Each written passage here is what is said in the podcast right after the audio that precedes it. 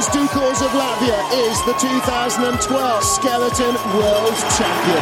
И Бертман орлиным взором провожает последнюю пулю, а? Эрнанес, мяч под ногой у него, это будет удар, рикошет. Сезон-то впереди олимпийский, и не дай бог получить травму. Удар, гол! Мирослав Клозе! Надо же еще и забивать в нападении, давайте, ребята, мы на вас все смотрим, мы за вас. На восемьдесят девятой минуте! А пенальти-то такой липовенький, липовенький. Победы и рекорды, достижения спортсменов и команд, наших и зарубежных, история и секреты различных видов спорта, результаты текущих чемпионатов и интервью. Это программа «Спорт сегодня» на Латвийском радио четыре.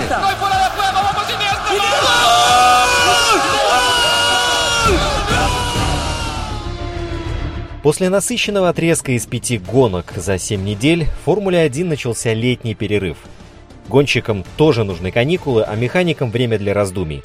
А для нас это значит, что сейчас самое время оценить первую часть сезона с высоты птичьего полета. И если вопросов по поводу чемпиона две тысячи девятнадцать ни у кого уже не возникает, то это вовсе не значит, что интриг нет и ничего не происходит. Совсем наоборот. С вами Роман Антонович, и мы погружаемся в мир королевских автогонок. На зимних тестах Ferrari произвела отличное впечатление, но оно оказалось ошибочным. Команда Mercedes лидировала в чемпионате с первой гонки. Поначалу Боттас пытался быть на равных с Хэмилтоном и до Монако даже имел преимущество в квалификациях. Но Льюис держал ситуацию под контролем и, что, собственно, неудивительно, взял инициативу на себя, когда соперники из Ferrari и Red Bull Racing смогли прибавить. К летнему перерыву Боттас отстал на шестьдесят два очка, а Хэмилтон почти всегда был безупречен, кроме Гран-при Германии, где у команды и гонщика возникли проблемы. Хэмилтон и команда уверенно идут к шестому титулу. Мерседес станет первой в истории командой, которой удалось шесть раз подряд выиграть титул в личном зачете и Кубок конструкторов. Отличный сезон для болельщиков Макса Ферстаппена. Он выиграл две гонки, завоевал пол и претендовал на победу в Венгрии. Молодой голландец — единственный гонщик, не допускавший в этом году заметных ошибок. Да, в начале сезона его машина была не так быстра, как у «Мерседес» или «Феррари», но Макс во всех гонках боролся за подиум. Сейчас, когда в «Ред Булл» прибавили, Ферстаппен представляет постоянную угрозу для «Мерседеса». Два подиума в четырех последних гран-при и борьба за победу в Венгрии говорят о том, что Макс в отличной форме. В свою очередь, Пьер Гасли на фоне успешного напарника выглядит довольно бледно. После перехода в Red Bull он никогда не был близок к результатам Макса. Две аварии на зимних тестах задали тон этому сезону для французского пилота. На пути к первой победе в Австрии Ферстаппен опередил Пьера на круг, а в Венгрии Гасли тоже финишировал в круге от лидера. Сложно даже представить, за счет чего во второй половине сезона он мог бы переломить ситуацию. Будущее молодого гонщика, который неплохо смотрелся в Toro Rosso, выглядит туманным. Нельзя обойти стороной в Red Bull еще одного игрока. Мотористы Honda – незаметные герои этого сезона. Японская силовая установка все еще немного уступает в мощности Мерседесу и Феррари, но в компании уже добились впечатляющего прогресса. Победа в гонках, а теперь и в квалификации – заслуженные успехи для производителя, втоптанного в грязь во время сотрудничества с Макларен. Если в Хонде и дальше будут прогрессировать столь же быстро, то у Мерседеса появятся причины волноваться перед началом следующего сезона. В прошлом году несколько ошибок стоили Себастьяну Феттелю титула. В две тысячи девятнадцатом их считали фаворитами, но команда, на удивление, уступает во всех аспектах. В начале сезона машине не хватало скорости, что позволило Мерседесу захватить инициативу. Возникали проблемы с надежностью, не позволившие Шарлю Леклеру выиграть в Бахрейне, а в Германии и в Австрии помешавшие в квалификации. Но дело не только в машине. Гонщики тоже допустили немало ошибок. Себастьян Феттель из-за разворота упустил хороший результат в Бахрейне, потерял победу в Канаде, вылетев на траву и получив штраф. Шарль Леклер временами был быстрее напарника, но тоже наделал ошибок, хотя их можно списать на недостаток опыта. Шарль разбил машину на квалификации в Баку, лишившись шанса побороться за победу, врезался в барьер под дождем в Германии. И ему повезло избежать более серьезных последствий после вылета во время квалификации в Венгрии. К работе команды тоже есть вопросы, причем я бы даже сказал, что большие. В Австрии ошиблись стратеги. Леклер стартовал на неправильных шинах и слишком рано провел пит-стоп. В Монако Леклер выбыл из борьбы в первой части квалификации, когда Феррари решили его не выпускать, ошибочно полагая, что результата будет достаточно. И это только начало списка. В целом, это одна из самых неудачных первых половин сезона для Феррари в последние годы. Низшей точкой была гонка в Будапеште, где пилоты уступили победителю больше минуты. Хэмилтон мог провести пять пит-стопов и все равно финишировал бы впереди обоих гонщиков из красной конюшни. Есть и положительные моменты. У Феррари болид достаточно быстр, чтобы выиграть в Бахрейне, Баку, Канаде и Австрии. У машины отличная максимальная скорость, так что в Спа и Монце у Феррари хорошие шансы. Если они оставят проблемы позади и успешно выступят в этих гонках, то вторая половина сезона может сложиться успешно. Но при этом не покидает ощущение того, что Феррари ходит с завязанными глазами по краю пропасти. Взять хотя бы тот же Хунгароринг. Дело даже не в том, что красная конюшня уступила минуту лидеру. Нужно объяснить, как та же машина, которая за неделю до этого в Хоккенхайме была самой быстрой, в Венгрии вдруг потеряла скорость. Да, очень многое зависит от трассы, и мы знаем, что машине не хватает прижимной силы, и когда она попадает на такую трассу, как в Будапеште, где нужна максимальная прижимная сила, возникают проблемы. Особенно явно это проявляется в гонке. В квалификации сцепления шин хватает на один быстрый круг, а в гонке, если машине не хватает прижимной силы, она скользит, шины перегреваются и теряют эффективность. Иными словами, возникает эффект домино. Ключом к успеху может стать получение большей прижимной силы уже в этом году, чтобы машина была быстра на всех трассах во второй половине сезона, но особенно с прицелом на следующий год. И не секрет, что соперники при разработке болидов постараются добиться еще большей аэродинамической эффективности, поэтому Феррари нужно стремиться к тому же. В общем, проблема не в том, что красные проиграли больше минуты на Хунгароринге, она гораздо глубже.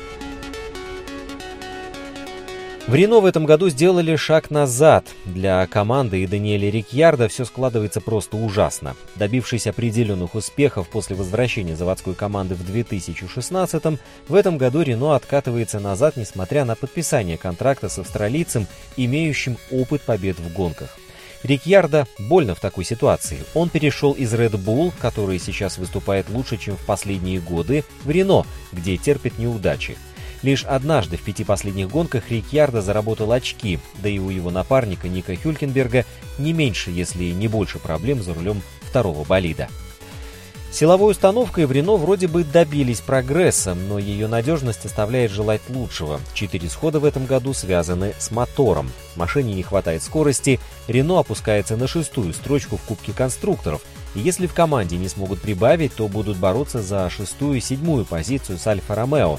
А ведь перед началом сезона они рассчитывали сократить отставание от большой тройки.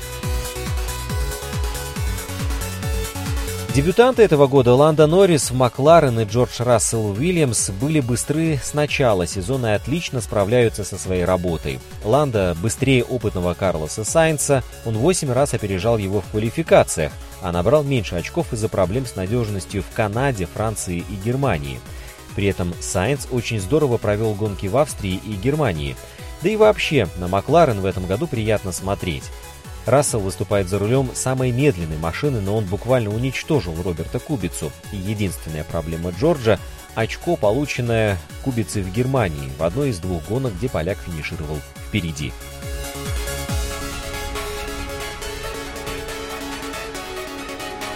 Владелец королевских гонок Liberty Media не раз говорил о расширении географии Формулы один, и новыми претендентами на место в календаре чемпионата могут стать представители Саудовской Аравии.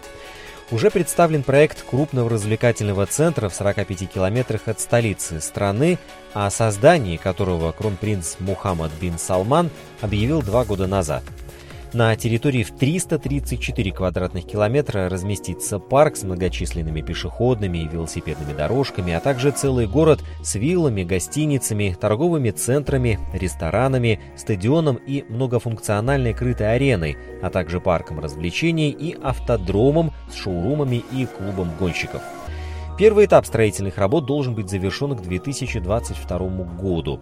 Организаторы не заявили о планах провести гран-при, но в презентации проекта используется изображение логотипа чемпионата и современных машин формулы, проезжающих под бассейном с прозрачным дном. В Liberty Media попросили команды высказать мнение о гонке в Саудовской Аравии, но прежде чем она состоится, ФИА хотят получить гарантии соблюдения прав человека, равенства полов и свободы прессы.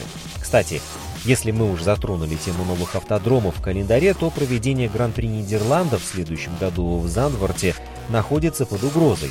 Причина проста – реконструкция автодрома затягивается. Так изначально организаторы разработали план модернизации, соответствующий требованиям ФИА, но заявка на получение разрешения на проведение работ до сих пор не была подана в местный муниципалитет. По предварительным оценкам, работа по модернизации займет около полугода. Против выдачи лицензии на реконструкцию выступает Департамент охраны окружающей среды. Как выяснилось, Зандворт расположен на охраняемой природной территории. Пока точная дата проведения Гран-при Нидерландов не утверждена, но предполагается, что гонка будет проходить в мае. И пока только одни собираются делать, другие уже выдают на гора любопытные факты и цифры. Некий пользователь социальной сети Reddit посчитал, во сколько командам обошлись аварии пилота Формулы-один в первой половине этого сезона. Методика подсчета проста. Блогер оценил стоимость деталей болидов, исходя из открытых источников, и просуммировал все, что смогли накрышить гонщики за тесты и двенадцать гонок. Готовы к кошмарному сну страховщиков? Чемпионом по крэшам стал новичок Red Bull Пьер Гасли, пробивший в прямом смысле отметку в три с половиной миллиона долларов. Француз начал выписывать чеки быкам еще на тестах в Барселоне. Особенно хорошо он приложил болид на второй неделе тестов и сразу же почувствовал знаменитое давление со стороны руководства Red Bull. Гасли обвинили в том, что команда не смогла протестировать детали, изготовленные в единичном экземпляре. Возможно, если бы и не этот эпизод, все сложилось бы по-другому, но этого мы уже не узнаем. После тестов Гасли держался до Австрии, и там француз не выдержал, сломал переднее антикрыло, а потом расколотил болид во второй практике в Хоккенхайме. Второй крэшер пилотона – напарник Даниила Квята по Toro Rosso Алекс Албан. Сумму на восстановление его болида оценили в три миллиона, в основном из-за аварии в Китае, и она была действительно красочной. Недалеко ушел и Кевин Магнусен, который лишь однажды попал в серьезную аварию, но зато в какую. Стена чемпионов в Канаде разом добавила более двух миллионов долларов в расходы Хааса, не считая психологического ущерба от бессонной ночи механиков перед гонкой. Лидеры чемпионата стабильны, и пилоты Феррари Шарль Леклер и Себастьян Феттель, и представители Мерседеса Льюис Хэмилтон и Вальтери Боттас имеют в активе около миллиона двухсот тысяч долларов. Четыре гонщика уместились в окошко жалких тридцати двух тысяч долларов. Такую бы борьбу в общем зачете пилотов. Выделяется лишь Макс Ферстаппен. После провала на прошлогоднем Гран-при Монако голландец не только феноменально пилотирует, но и бережет время и нервы своих механиков. У Даниила Квята все хорошо, торпеда лишь однажды влетела в барьеры в Азербайджане и после «Sorry guys» больше не проворачивал такие номера. У невероятного финна Кими Райкконена болельщики не обнаружили ни одного серьезного повреждения. ноль долларов за двенадцать гонок. Ну, это просто гений. Ну и под занавес еще немного цифр. Они вовсе не высушены термином «статистика». В королевской серии новые достижения, которые одобряют далеко не все. На Гран-при Великобритании механики Red Bull установили новый рекорд по самому быстрому переобуванию на пит-стопе. Машину Пьера Гасли обслужили за секунду девяносто одну сотую. Ранее рекорд принадлежал механикам из Уильямса. На Гран-при Европы в две тысячи шестнадцатом году машина Филиппе Масса ушла на трассу через секунду и девяносто две сотых после остановки. Принято считать, что идеальный пит-стоп в Формуле-один возможно только услышать, но не увидеть. Борьба в боксах иногда становится ключевым аспектом на Гран-при. Достигается это тем, что более двадцати человек должны работать в абсолютной гармонии. Сменить четыре колеса, отрегулировать переднее антикрыло, очистить заднее антикрыло менее чем за три секунды, а порой меньше, чем за две.